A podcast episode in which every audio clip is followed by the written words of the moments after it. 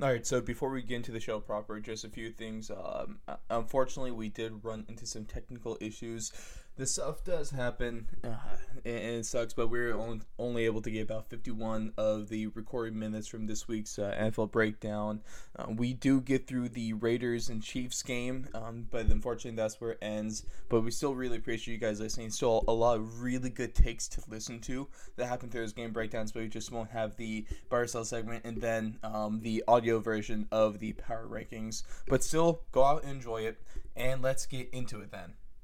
NFL Week 11 had a lot more close games than kind of what we've seen recently, and, and we've seen close games. And I think this week of more than any, we saw a lot more games that were just outright blowouts as well. A lot of teams scoring less than 10 points. Wasn't pretty, was not the best week of football that we've seen, but it was football nonetheless, which makes it good. But thank you everyone for joining in um, to another NFL Weekly Breakdown show. Of course, I'm your host, Ross Allen, joined alongside by Alex you know, a little AK firing off with AK. AK is here. AK is in person, so hopefully the uh, the we won't we won't have a YouTube video out this week, but the uh, the audio is going to be flawless. We're in person. We're going to be oh, yeah. bouncing tanks right off. There, there's no need for Alex to have his little cutouts with his uh, kind of country internet with his Zoom connection and stuff like that. Yeah, I take I take offense to that. I, I I live in, in what some people call the country, some people call off the beat. Literally path, like five minutes outside the city. Yeah, but it gets the job done. So oh, 100% And now we're here, done. and we're gonna have a flawless show for you. So just sit back, relax, and enjoy Week 11 breakdown. It's now even better if we say something incredibly stupid, we can just hit each other in this. We can't just get mad over camera. so if you hear some a uh, little bit of that action, you know what just went down. But let's get on into things, folks. Of course, starting us off this week was the Cardinals at the Seahawks. This itself is has always been historically a really good matchup, really even matchup between um, these two teams. But this time you had the Seahawks pulling off 28 to 21 with the Seahawks actually playing complementary football in a huge divisional matchup, we saw their defense. I would say that their defense had the best game of the season so far. With the Seahawks defense forces a, a, a safety, holds Kyler under 300 yards. Um, Cardinals offense at 300 total yards. D Hop didn't go off, and I, I think that was the most important part of this game this week. Yeah, I, think you hit on a lot of key points there, and I think the most important thing that the Seahawks defense did this week is they contained Kyler Murray in the rushing game. He did not have his typical, all right, it's third and seven, let's break the pocket, let's get 11 yards because I'm Kyler Murray and I'm faster than every single player in your defense kind of moments. They kept him. Jamal Adams is incredible at what he does, which is an in the box safety. He's not a great cover guy, great on blitzes and if you want a spy for a running quarterback like Lamar Jackson, like Kyler Murray, Jamal Adams is picture perfect for that role. That's what they did.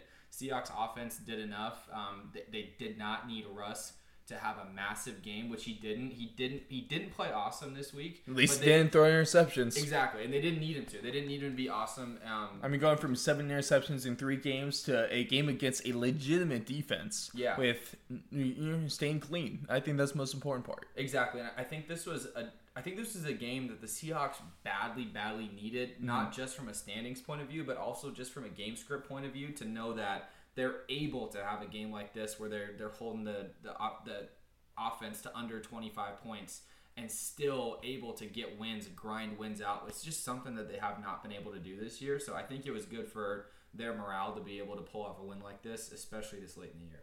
100%. Um, huge divisional matchup in there. Of course, none of these two teams are going to leading the division anymore. We'll get to that game uh, in a little bit. Uh, next game, we had the Eagles at the Browns. Uh, with the Browns taking this one 22 17. And this was yet another poor offen- um, offensive game. Another ugly demonstration of offensive football for both the Browns, and an even uglier one for the Eagles. Of course, we only had one offensive touchdown. That was from Kareem Hunt. The fourth uh, defense and field goals are going to lead the scoring for the Browns um, with, with a pick six in the first, a safety in the third, and that's all due to way more Carson Wentz problems. Of course, we talked uh, last week, Alex. We had the question in our hot take segment of whether or not Jalen Hurts is going to be starting this week, of course, or uh, starting sometime this season. We actually had a decent amount of you guys, about 60%, um, between our Twitter at Fourth Long Radio, Instagram at Fourth Long Radio, um, poll on this, and they, our fans, did say that he was going to be starting sometime this year. They agree with me, disagree with you. There's no surprise there. Carson Wentz, another two t- interceptions on this one. And let me give you this, Alex. Carson Wentz now has 18 total turnovers on the season. The Eagles as a team have 20. And the yep. So all but two of them are from anyone else besides Carson Wentz or, or, or from Carson Wentz. And then they're only four behind the uh, league leader in turnovers, which are the Broncos with 24. So by himself, Carson Wentz is six turnovers behind the leading team in the league. Just from my math, accounting for 90% of your team's turnovers doesn't seem like a winning formula by any stretch of the imagination. But I, I think just from a just just from looking at the box score, I think this just score line is not indicative at all of how this final score should have been. This should have been a six to three game through and through. Yeah. I mean that interception that he threw in the first half to Takitaki Is really bad. One of the worst decisions, throws, and ensuing runs to try to get after the the linebacker scoring. It looked like ever- Gronk trying to make that tackle when he was with the Patriots a couple years ago against the Dolphins. Yeah, I mean, it was just really, really bad. And if and if you needed a game or you needed a week to get all of the fans off your shoulder, if you're Carson Wentz, I mean, you know how bad the Eagles can get after their guys. This was just not the week that you drew up. This is just not what you wanted. Um, I- don't know if it's something that's mental with him, where he thinks he's this great player, but really he's not. I mean, he, he it's not like he's surrounded by a ton of weapons, but he's also just making everything so much harder for himself, and it's just not not gonna yield success long term. It's not something that I think can be. It's not even yielding success in the immediate. Well, I mean, they're division leaders, so you can't say Well- anything about that.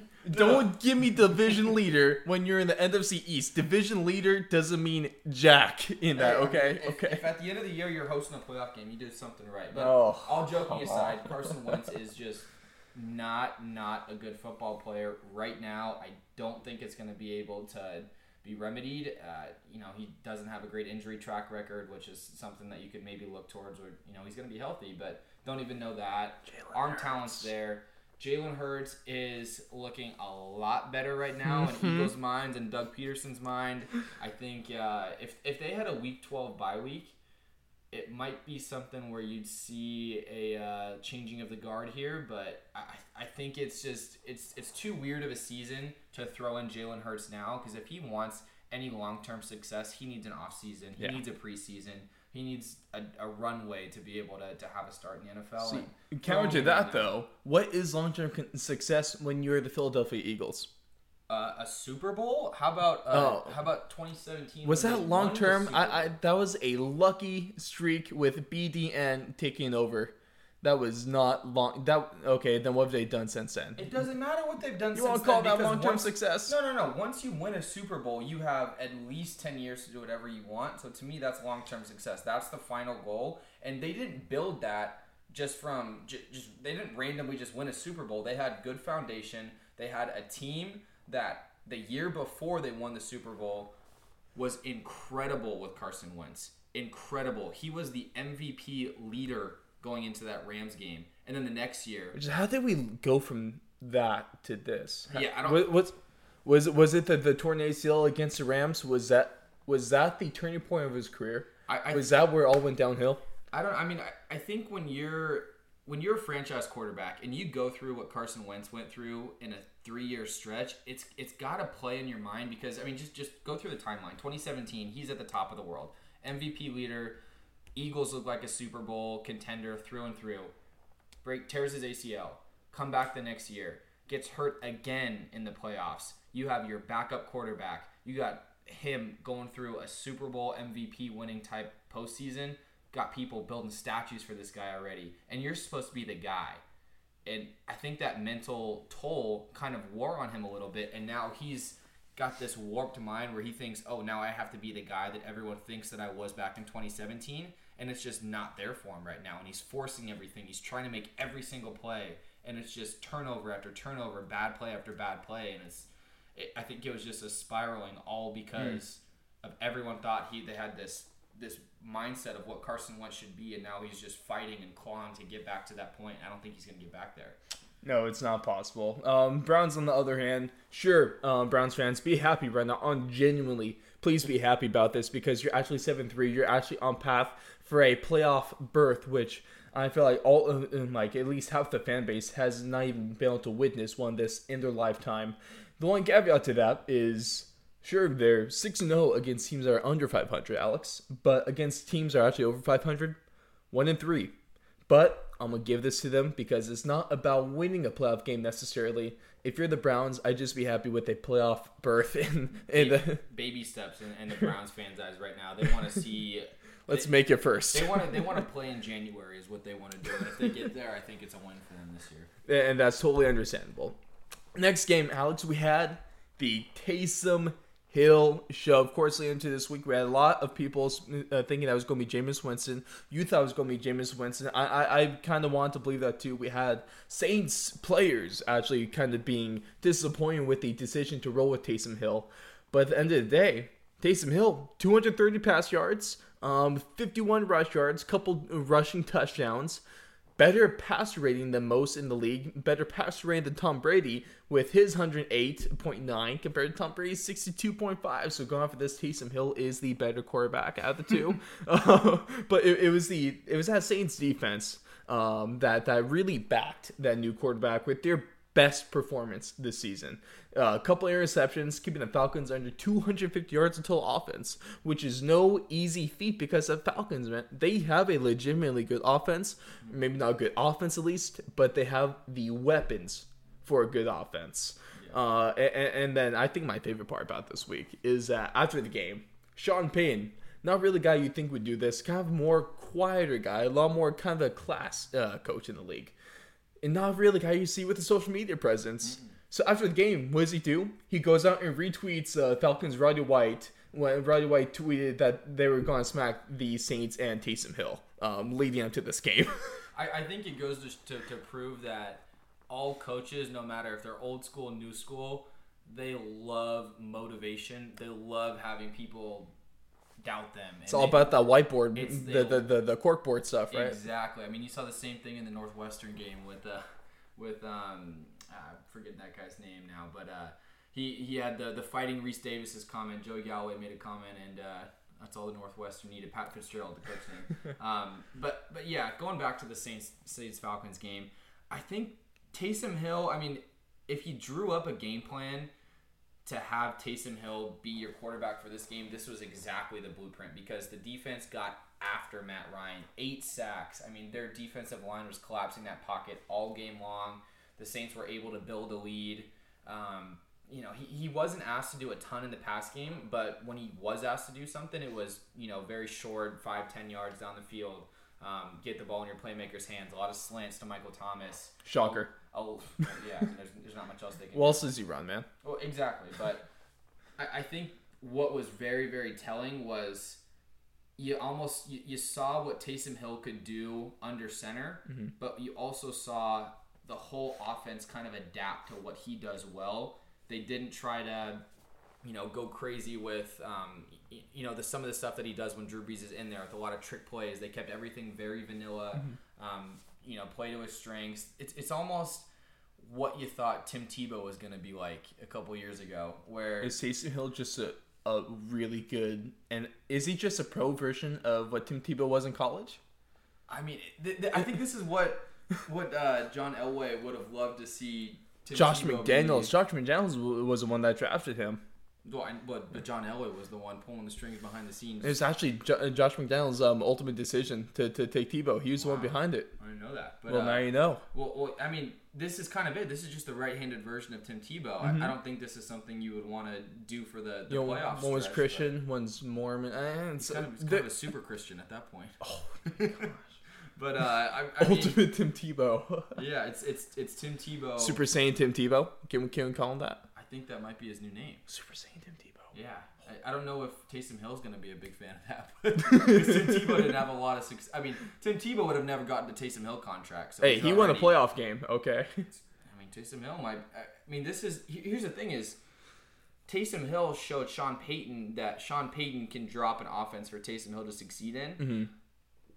I, I don't think he's in any rush to bring Drew Brees back. I, I mean, I think this is a lot more fun for him. It's just, I mean, you never saw Sean Payton have a reaction like that to Roddy White and any of the other Drew Brees wins, did you? No. And all of a sudden, Taysom Hill wins one game and he's out there firing off tweets on Twitter.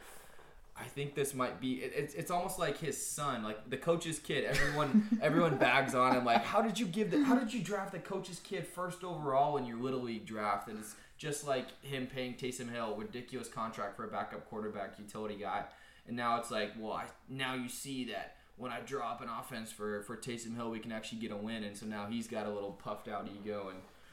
You know, this is this is Sean Payton at his finest. And we'll talk about Taysom Hill a little bit in the show in our buy or sell segment.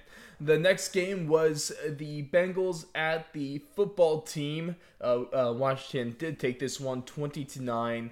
But honestly, ignore the score for either team. Ignore anything that happened this game. And let's only focus on the only thing that matters from this week. And that is the fact that the turf at FedEx Field takes another quarterback. We've we, we I did this list a, a, a few weeks ago, Alex. We had Alex Smith, of course, the course the, the OG for this, Joe Theismann. We've had RG three. We we've had uh, um, a couple other guys too. Um, Colin Allen most recent, or um, a little more recently uh, before this one, and now we have the almighty Joe Burrow tears his ACL and MCL on that damn turf. How could they take our prints like that? I mean, this is. But here's the problem: is we've been calling for this all freaking year, and it's not like anyone's trying to claim they're a genius because they predicted that Joe Burrow was going to get hurt. Uh, You could have showed an eight-year-old kid a couple Bengals games, and they would have been like, "Seems like those guys aren't blocking for that guy Well, with, the, with even the ball seventy times a game." You didn't even need to show him the game film because we all saw preseason that him run for his life in practice. Yeah. And then goes out against against a solid uh, front seven that they're building there. Uh, led, of course, by Chase Young, who's put in a phenomenal season. No one's surprised about that. But the Bengals have possibly ruined one of the brightest stars in football. Uh, uh, one of the one of those brightest young stars in football by not investing in offensive line. I mean, this is something they can easily address this year because with a very, very quarterback heavy draft at the top, Mm-hmm. I mean, the Bengals are not a good team, so I don't think Ryan Finley's going to go light the world on fire. And now they might get Yeah, an even higher pick if they're gonna- looking for the bright side. Exactly. They're going to get a higher pick, and I'm calling it now. They will 100% draft Penei Sewell from Oregon this year. He's going to play left tackle for the next 15 years for the Bengals. Love that. You can clip this right now. He will be a Bengal. I don't care if you need to trade up, trade down, stay right where you are. They're You need him. Penei Sewell, and that's what Joe Burrow needs. Well, Penei Sewell, if if you guys don't know, who he is offensive tackle uh, for for the Oregon Ducks, and he is consistently, I believe, for the past two seasons, the highest graded player in all of college football. Yeah, this guy has given I think, one quarterback pressure. He's ridiculously good. He's as advertised too. I mean, the, you put on the game film of this guy. He moves his feet like a running back, and he's stronger than an ox. He's big, man. exactly how you want it. Big. I mean, as as two cornerstones of the franchise, if you bring in Joe Burrow and Penei Sewell, those are going to be your guys for 15 years. Oh, The, only problem with Alex is that you're saying something that makes too much sense for the Bengals to do, Yeah. which is why they're not going to do it. Yeah, they're just going to draft another quarterback because they're like, well, what if Joe gets hurt? we gotta have a good backup, right? Oh man. Uh, next game at least. Let's talk about this. He may not have had the best NFL debut, but damn it, it was still a blast to watch, and I'm so happy that he finally got his opportunity because of course on Sunday, Lions and Panthers, Panthers shutting out the Lions 20 nothing, and that's because XFL legend Legend. legend, the uncrowned MVP on the uncrowned championship team of the XFL, MVPJ Walker, remains undefeated as a professional quarterback, of course, with the Houston Roughnecks. He went 5 0. He's now 1 0 in the NFL. You know, about 260 yards, one touchdown. He had a bat and a couple interceptions, one of them bad in, in, in the end zone. It, it's growing pains, you know, it's going to happen. But hey, undefeated, and then the Lions get shit. They got shut down offensively by what's turning out to be, at least if we're looking for the future, that Panthers defense could be really good. Yeah, th- these Panthers are cooking up a really, really formidable team, and and I think you know love PJ Walker, but Mm-hmm. if you add a cornerstone franchise QB to add with Christian McCaffrey coming back healthy in 2021, that defense is just going to get a year older at every single position. Too bad they can't get drafted- Justin Fields. Well, I mean, Stranger things have I happened. don't know. I mean, there's there's five quarterbacks in this draft that I, I think all are first round top Mm-hmm. 15 talents, and if they could just get one of those and, and pair them with um, a young DJ Moore, Robbie Anderson isn't young by any means, but Curtis Samuel is a great weapon. McCaffrey obviously is a world beater. That whole defense is young. Their offensive line needs, needs improving, but it's it's it's Better not- than the Bengals, at least. Not bad. A lot better bones than the Bengals. But I think the best part about this Panthers team is it's only taken 11 weeks for Matt Rhule to instill his culture. Yes. And that culture is a winning culture. It's a very similar culture to Brian Flores, what he's doing in, in Miami. And it's it's it's one where he's going to attract a lot of free agents because of the way his team plays, the way his team, um, you know, is coached. They're coached hard. They play hard. They are fundamentally sound. Um, doesn't take a lot to shut out the Lions team, but you still got to go out there and play for 60 minutes. And it wasn't a, a David Blough or a Jeff Driskel Lions. It was a Matt Stafford led tight er, uh, Lions team. Um, but also we talked about PJ Walker having some some interceptions, but I think just by the eye test and looking at how he commanded that offense and how he just ran, um, you know, that whole game, he wasn't scared. He wasn't timid. He was making plays. He was so upset when he made those plays, and he almost just he walked around with that confidence that he wasn't the backup quarterback. That this was his team. He was a starter today. He was going to take control of this offense. He wasn't trying to dink and dunk down the field. He was taking shots down the field, Yeah. and that led to a couple interceptions. But it didn't feel like you were running a backup quarterback's playbook. You were running the whole thing. Um, he almost, I mean, just just from one week, it almost seems like you have a higher ceiling offensively with PJ Walker than Teddy Bridgewater because you at least have a quarterback that's going to push the ball down the And field. you could definitely argue that. Um, I, I don't know if you, a lot of you guys were able to watch him when he was in XFL back uh, earlier this year in tw- that February? that. Oh my gosh! It was. What the? That was this year. I know. Oh, 2020, ladies and gentlemen. But um, if you were able to watch him, I was lucky. I was able to watch him for all five weeks that they played because I just happened to be a Houston Roughnecks fan. Shout out to him for actually picking a good team uh, for once, which I was very thrilled with. Uh, but uh, passing, just looking at eye test, I mean, PJ Walker, he was making throws that we could attribute to be Patrick Mahomes esque. He made a little stardom throw about 15 yards to the back of the end zone through a couple into a tight window, and then if Patrick Mahomes did that, it'd be all over ESPN. And PJ Walker made that same throw. PJ PJ Walker is a good quarterback, and I am uh, really happy for him that he was able to get his opportunity to being cut by NFL teams by like 11 or 13 times. He works his way up and he gets his opportunity, and he makes a pretty good statement in his first win in his first NFL game. So hats off to that guy. And then you spoke about a winning culture. Let's move on to the team with arguably with at least this season the best winning culture. We had the Steelers at the Jacksonville Jaguars. The Steelers shut down the Jags, winning this 27 to 3. Steelers go on to 10 and 0 on the season, and this was another team win for the Steelers. We had Big Ben spreading the love with touchdowns to Claypool and Ebron. Um, solid game on the ground, and then it was your defense that forces turnover, uh, four turnovers, and that was Jake Luton with four interceptions. Of course, he was looking. eh, Um, I think he's above expect, expected this season, but here he goes against a legitimate defense. And all his hopes and dreams come crashing down. I mean, he was still trucking the rock around. I'll tell you that much. He wasn't scared, man. yeah, I mean, he, he seems like a guy that knows that starting quarterback's coming back next week, so might as well uh, chuck it around. Well, So- maybe not the starter, but Mike Glennon, ladies and gentlemen. No, I think Gardner Minshew's coming back this week. There's there's talk about Mike Glennon. Really? Yes.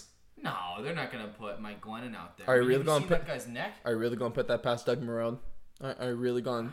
I mean, it, I mean, I think Doug Marrone already sees the writing on the wall here. He doesn't really give a shit anymore. He's just like, all right, let's let's throw uh, Jake Luton and Mike Glennon out in the field and let's. You said Jake Futon? Yeah, I mean, that's that's got a cool name. Let's put him in there. See what he does.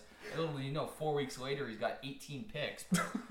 I mean, Yeah, there's not much to say about this game. The Jags went out to a roaring three nothing lead. I mean, it was it was at one point in the second quarter, it was three nothing Jags, and you thought, uh Well, oh, worried about the Steelers playing down to the competition again. Oh yeah, I mean the, the survivor pools are getting a little thinner with the Steelers loss. The Jags did it again like they did in Week One against the Colts, but I mean this team's bad. The Steelers are good. They did what they had to do, and the Steelers are going to get blessed again this week because everyone on the Ravens tested positive for the Coco. So The only problem with that is that we had one good game this Thanksgiving, one good game this year with the Ravens and the Steelers, and we get that taken away from Bye-bye. us. Oh, no more.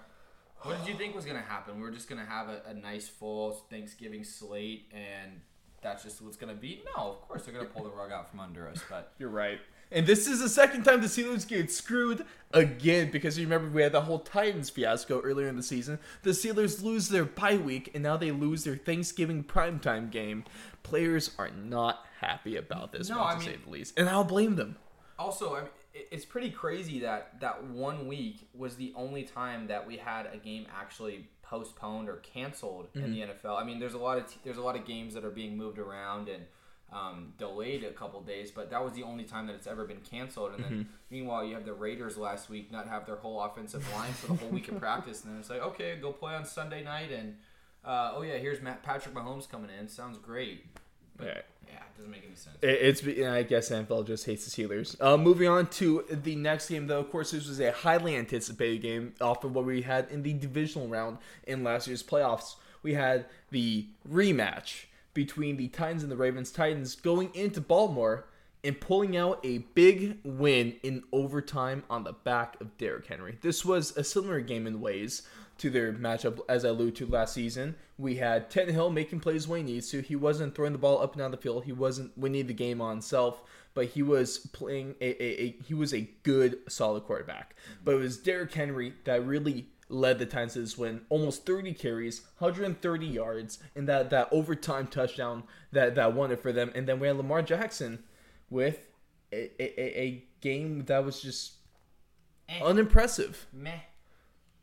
That's uh, that's what it is, and, and we've been hearing that way too much. It's been like, what four weeks in a row now. Yeah, I mean, here's the thing: is Lamar keeps talking about our offense is predictable, a like defenses calling out our plays, all that stuff. But here's the problem: Lamar is not making plays himself right now. He's not getting outside the tackle. You don't see any long runs anymore. It's it seems like he's just so fixated on being this pocket passer, which is just not his game. That's not how that's not how you design this offense. You design this offense to have a lot of good running backs, good offensive line, good blocking tight ends, not a lot of talent on the outside, but you got speed on the outside. This is not a drop back, stand in the pocket, deliver the ball down the field kind of offense. And Lamar Jackson's almost so spiteful against his his critics that he's like, I'm gonna show them I'm this pocket passer. Dude, you're not a pocket passer. You don't need to be. You don't need to win. You don't need to be a pocket passer to win a Super Bowl. Well, did you did you win the MVP as a pocket passer? No, No, you won the. MVP by being this guy that would roll out of the pocket, that would make plays with his feet uh, when he needs to, and be able to use that threat as a way to open up passing lanes down the field, and that's why you had your success through the air. He's getting away from the quarterback that he was to to a fault. It's like here, here's a little flow chart for you, Alex. Um, the first question question is, are you Lamar Jackson or Justin Herbert? If you say you're Lamar Jackson, you run, you use your athleticism to play quarterback. Make plays. If you're Justin Herbert, okay, pocket passer. yeah. I- I- It's that simple. It's, it's, it's yeah. He's he's overthinking everything right now. He's listening to the media. He's just getting in his own head. I'm gonna scared, show them. man. He's oh, he's just Almost. he's not he's not playing like free Lamar. He's thinking too much. That's the problem. He's thinking way too much. He just needs to read, react, get out of the pocket. There's not many defensive backs or linebackers that can stay with you in the open field. Mm-hmm. Similar to Kyler Murray, get outside the pocket, make something happen. But for this Titans team too, it's it's officially tractor Cito season. Give the ball to Derrick Henry. Let that man cook. Get Ryan Tannehill in the play action. You have some monster pass catchers: Jonnu Smith, AJ Brown, and Corey Davis. If you line them up in a in a, in a police lineup there, it looks like they're WWE wrestlers. But these these guys are just just get the ball to their hands in open space. Let them try to run after the catch. You don't need to be a hero, Ryan Tannehill. Make the right plays. Get the ball to Derrick Henry. Bleed the clock, and you're gonna win some football games.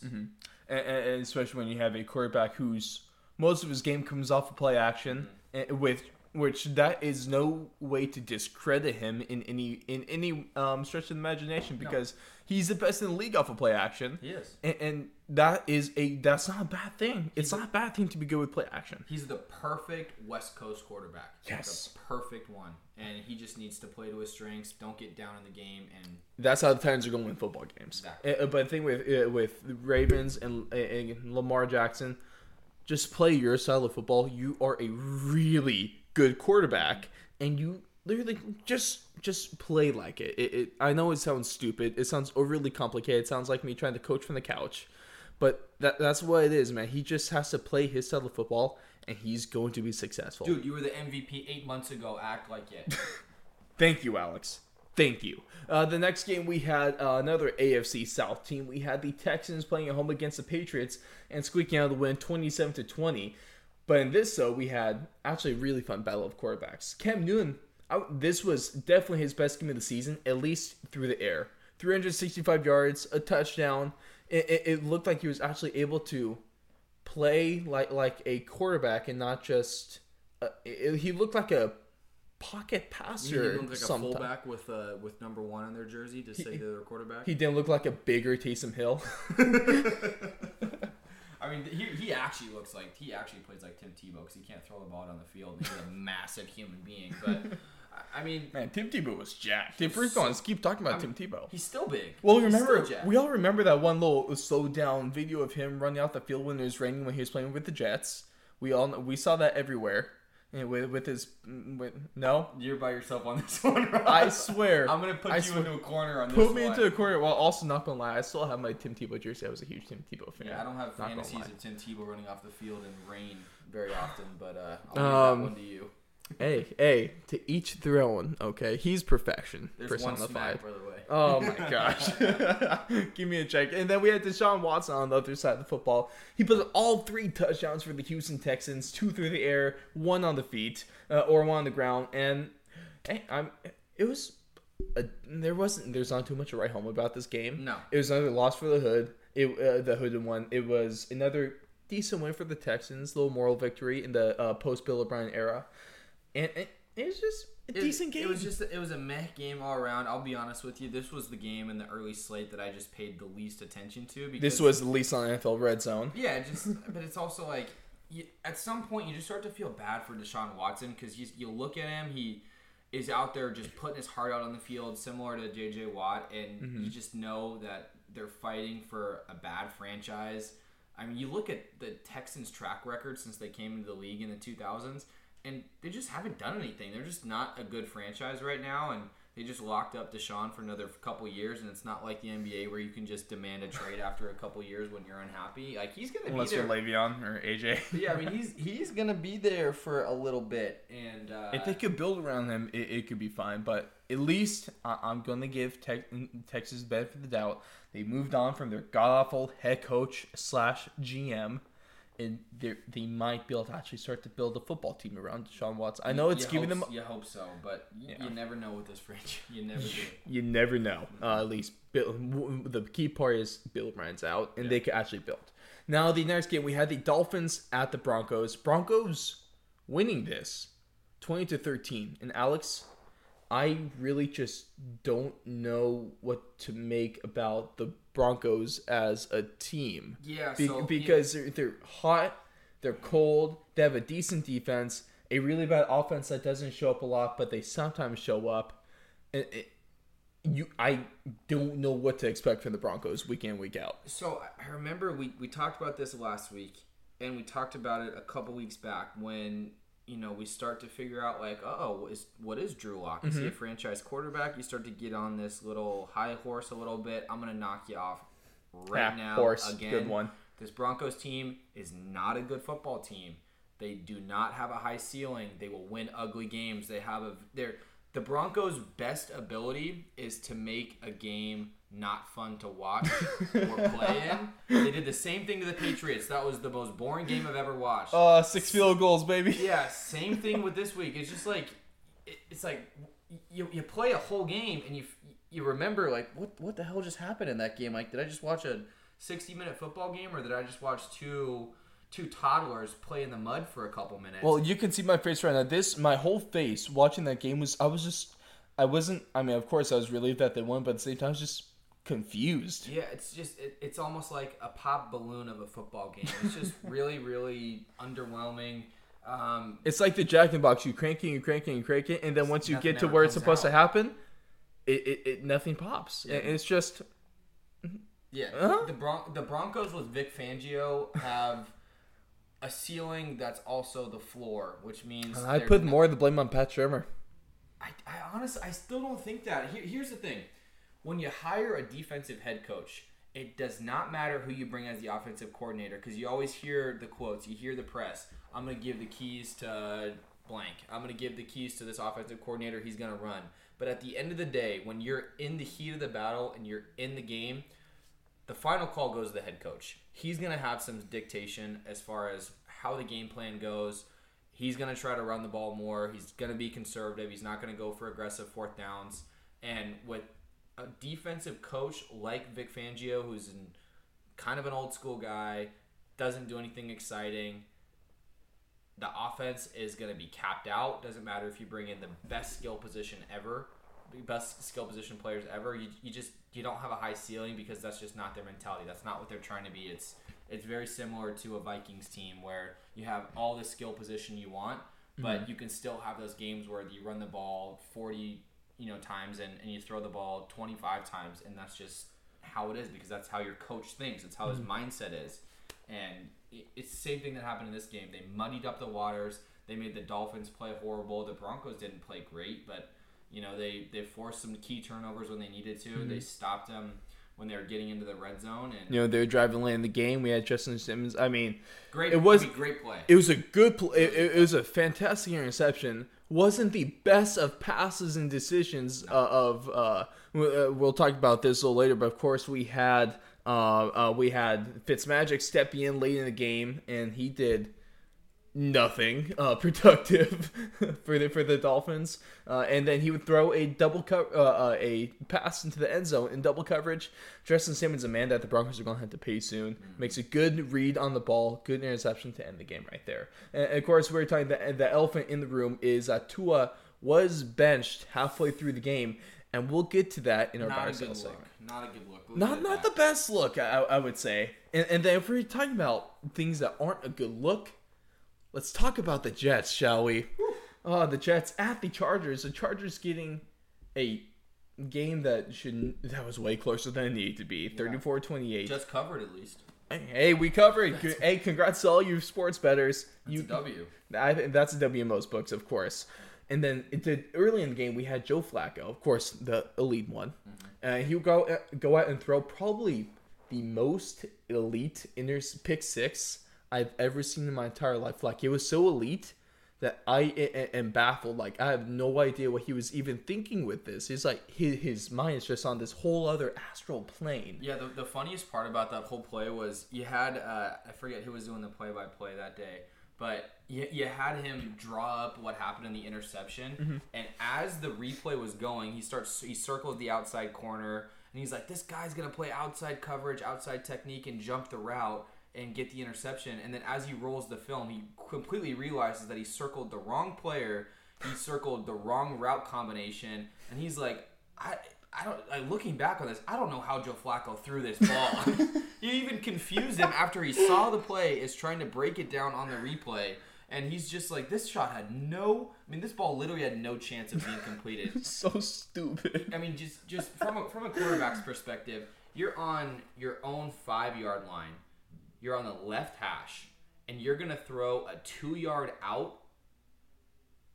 It doesn't make any sense, and, and you're gonna leave the ball behind the receiver. You're not gonna lead him out of bounds. Literally nothing good happened in this play. It was One of the worst plays I've ever seen a quarterback make, and he just and it was also a duck of a football too. yeah. I mean, no no juice on it. and see, the, the the funny thing is, uh, we we talk all this.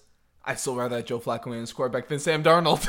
I mean, they actually moved. They were able to move the ball when he wasn't throwing. hey, the elite one had a few touchdowns this game too. Okay, Yeah. it was the, that Chargers defense, man. They gave up way too many points to the Jets, and, and then we were talking last week, of course. Now, our now most watched video ever on the YouTube channel. Of course, you can go find us fourth and long radio. It has over 2,100 view um views now, and like some people got a huge uh, d- debate over. Um, some guy said um, that Justin Herbert is a lock for offensive player of the year. And um, I think there's like about 30 replies alone in that comment. mean, he's- he's- but he might have done that with this. Tua played poorly. He was benched. And then he goes out, throws for an over 350 yards again, another three touchdowns. Yeah, I mean, he's right now, but when we were talking about Oh, it, when we were ta- Dolphins it was were- different. Dolphins were almost a division leader. That Tua was three and oh. zero. Crazy how much changes in the week in the It's NFL. crazy. So here's here's what I really and and, we, and I might be able to save this for, Mm-hmm. for later in the show when we talk about Tua, but I just I don't like how it's getting how, how his situation's getting managed right now. Mm-hmm. But but yeah, I mean Herbert is is as advertised. He looks incredible. He's I- putting up is his- it the haircut? A little more aerodynamic, yeah, uh, less drag. Yeah, he, it almost like he gets his hair cut and he doesn't look like he is 15 anymore. He looks like he's 12, so it's, it's almost better. So he's he, he he's grew out of the teen years. Now he's still in the adolescent years. Oh, So back he- to the preteens, baby. yeah, he's, he's regressing in the age department, but in the playing department, he's knocking everything out of the water. So It's so crazy. he's, he's I mean, he's making throws that you would never dream your Pro Bowl quarterback in his seventh year No. would make. So It- uh, really unbelievable stuff from him. It, it's absolutely fantastic. yeah, pretty Alex. sad that he's on a franchise with no fans, but um, You what do you mean no fans? There's like, let me let me let me um um. You counted 16? them all. Yeah, you got them. Six, did, I, did I get them? Almost, I can almost do that with, with just like the four, our four hands here in the same room. We They can't. barely have more fans than Justin Herbert's age. Oh, that's that. I'm sorry. Really I'm tough. sorry, guys. tough Uh, but uh, also for the 16 fans, proud of you guys. You, you guys are, are, are real ones right Well there. deserved. Well deserved. Uh, next game we had the a, a big game and absolutely, I think a really surprising game with how good it ended up being to me. To, to be quite honest, because we had the Colts winning in overtime against the Packers 34-31. A huge overtime win, especially for divisional uh, uh, um kind of kind of play for divisional matchups in, in, in uh, records right there. Um, and, and is that defense forcing four turnovers and a turnover on downs, but Aaron Rodgers throwing for one um, interception. We had the Packers fumbling three times. One fumble in overtime is what eventually cost the the game too, because that would lead to the game-winning field goal by Hot Rod Rodrigo Blankenship, and he's still the best kicker in the league. I know we all saw this meme with the, with the picture side by side with him and DK Metcalf, Oh my god. and it, it's it's it's, it's, it's, shocking. But also, so I, uh, Rodrigo came out with a, a great quote this week. I don't know if it just surfaced this week or it was done before, but they were talking about what he was doing um, before draft night, and I think he said he was building a Lego set the time he got a call from uh, from uh, uh, the Colts GM. Hey, I Uh, laugh, but with the amount of money he's making with his NFL contract, he could actually afford the cool Lego sets Yeah, now. And now I gotta say, I'm a bit jealous. Opportunities are endless for him now. He can get Uh, the whole Lego City collection, man. and he seems like a guy that would take the time to build all that stuff. I but- respect that, man. Yeah, so so here's here's an interesting interesting thing that I that I pulled from this game. So two out of the last three weeks, we've had kind of a similar situation where you have one of the top NFC teams, one of the top AFC teams, and not talking about the Chiefs, not talking about the Steelers, because I think those two are in a completely different level. But you had the Seahawks playing the Bills, and you had the Packers playing the Colts. Both times the AFC team won. In the Bills' standpoint, I think they won pretty handedly. And I think it just shows the huge discrepancy with the AFC and the NFC this year. The NFC has a lot of teams that um, you know are good in their division, are good in their conference. But I think when you start to stack up the actual bones of this AFC team versus the bones of this NFC team, NFC just does not stack up at all. There's glaring mistakes on all of them. Uh, I mean, even earlier in the year, you had the seven and three um, Browns team beat up on this Colts team, and now you have the Colts. I mean, it was a game that the Packers should have won, but I think it showed a lot about that Colts defense that they were able to shut out Aaron Rodgers until they had the game time field goal in the fourth Can quarter. I hear uh, Darius Leonard?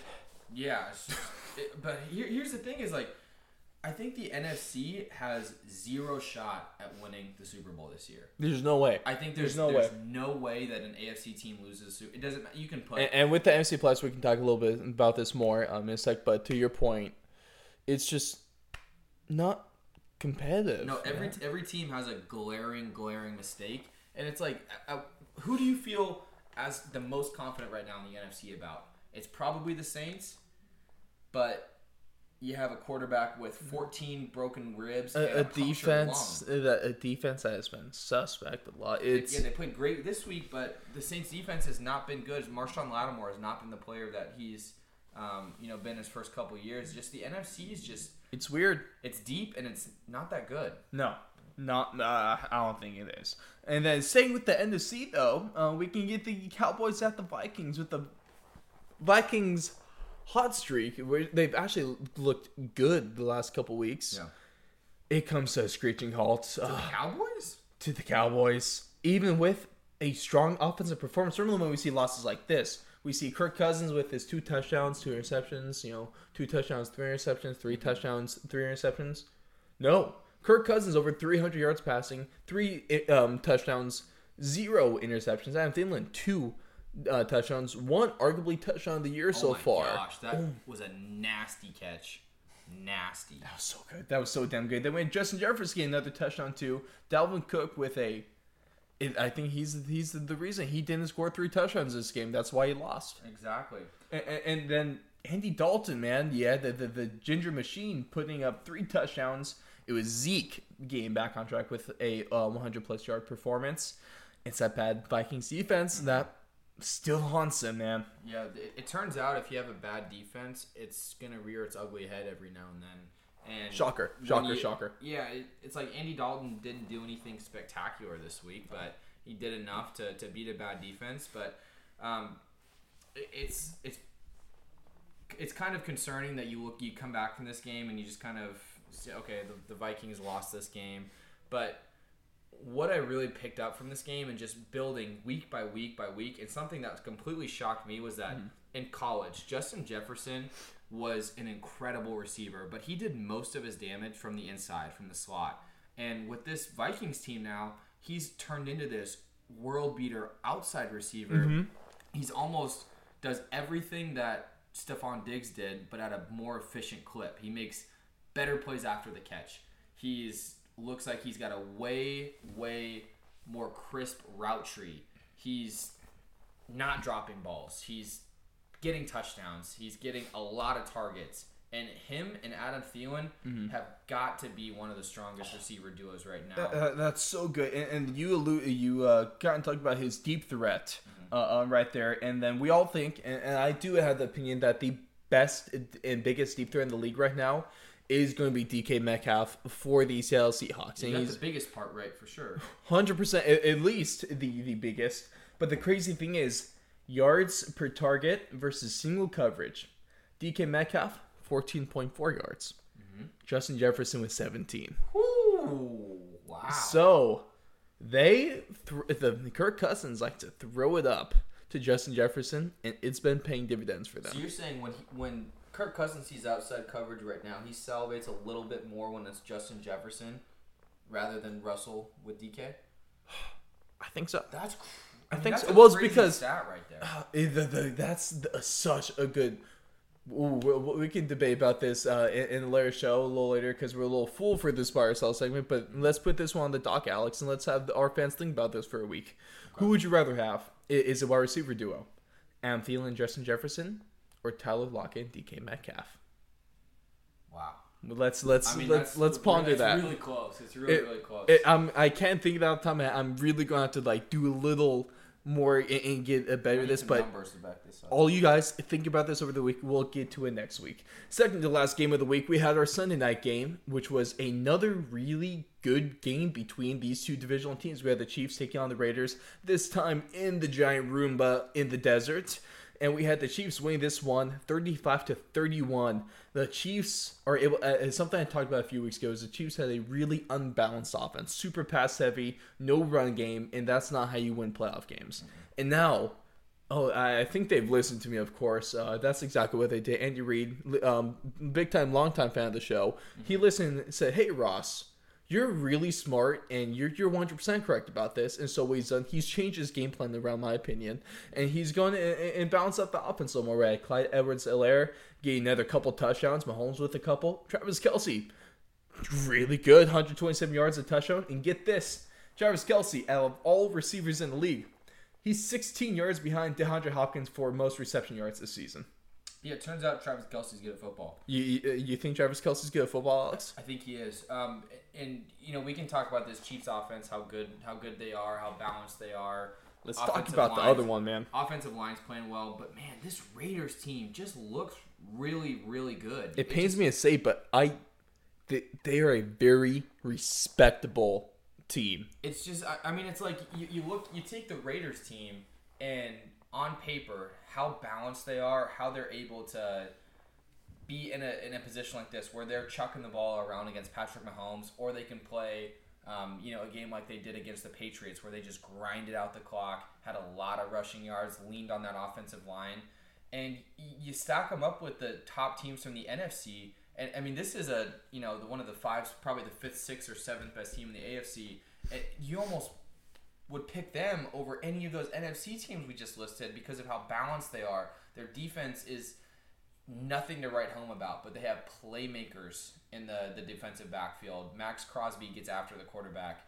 You know, it's it's a complete team. Maxx Crosby, let's talk. He's uh, almost underrated on that defensive He's- on, on the really- as a front seven defender. He's good. I mean, he's he- good. Khalil Mack who? But, uh, He's you don't Khalil Mack with this. Of course, he would probably make them better. It'd be hard to argue against that. But Yeah. the Raiders front, they're, they're just building a good team in there, led of course by Josh Jacobs, Mm-hmm. who if he didn't get hurt, he would have been offensive rookie of the year last year. Uh, he he should have been over Kyler, and uh, there's a lot of people that still believe that he should have been over Kyler, which is. It's a harder argument to make. I could definitely see it, but it's a quarterback playing a full 16 um, game season. So also, it's a quarterback. Quarterback. A- And then the Raiders, man, they go up with they go up through with less than two minutes to go in this game. But if you leave a minute fifty six or a minute fifty four, whatever it was on the clock, two minutes is, is way too much time for the Kansas City offense. They go out seven plays, seventy five yards, make it look easy in a minute fifteen.